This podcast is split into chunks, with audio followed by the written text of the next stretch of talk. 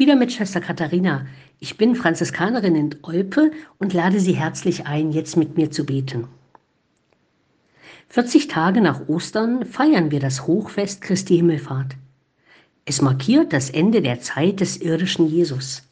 Seit Ostern ist er immer wieder den Aposteln und Jüngern erschienen, hat mit ihnen gesprochen und gegessen, ihnen den Frieden zugesprochen und auch angekündigt, ihnen bald den Heiligen Geist zu schicken. Am Ende des Lukas-Evangeliums und am Anfang der Apostelgeschichte wird dann berichtet, wie Jesus vor den Augen seiner Jünger emporgehoben und von einer Wolke aufgenommen wurde, so dass sie ihn nicht mehr sahen. Ein unglaubliches Bild, finde ich.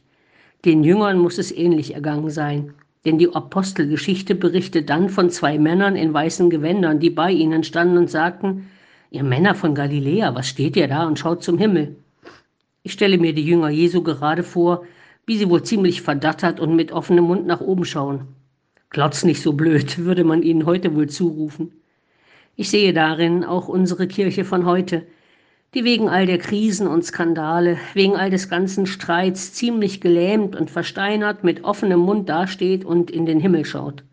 Ob das nun die Bischöfe sind, die sich vor mutigen Entscheidungen drücken und lieber erst mal warten wollen, was Rom und die öffentliche Meinung so sagen könnten, oder auch jeder und jede von uns, die wir so gern Papiere und Konzepte erarbeiten, statt direkt ans Werk zu gehen und andere Menschen von der Botschaft Jesu zu begeistern.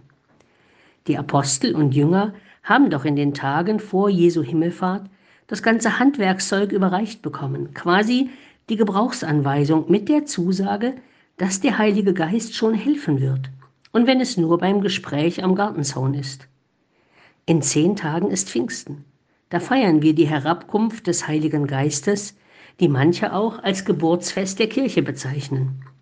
Nutzen wir doch die Zeit bis dahin und auch darüber hinaus, um diesen Geist zu beten und voller Tatendrang ans Werk zu gehen, anstatt mit offenem Mund in den Himmel zu starren.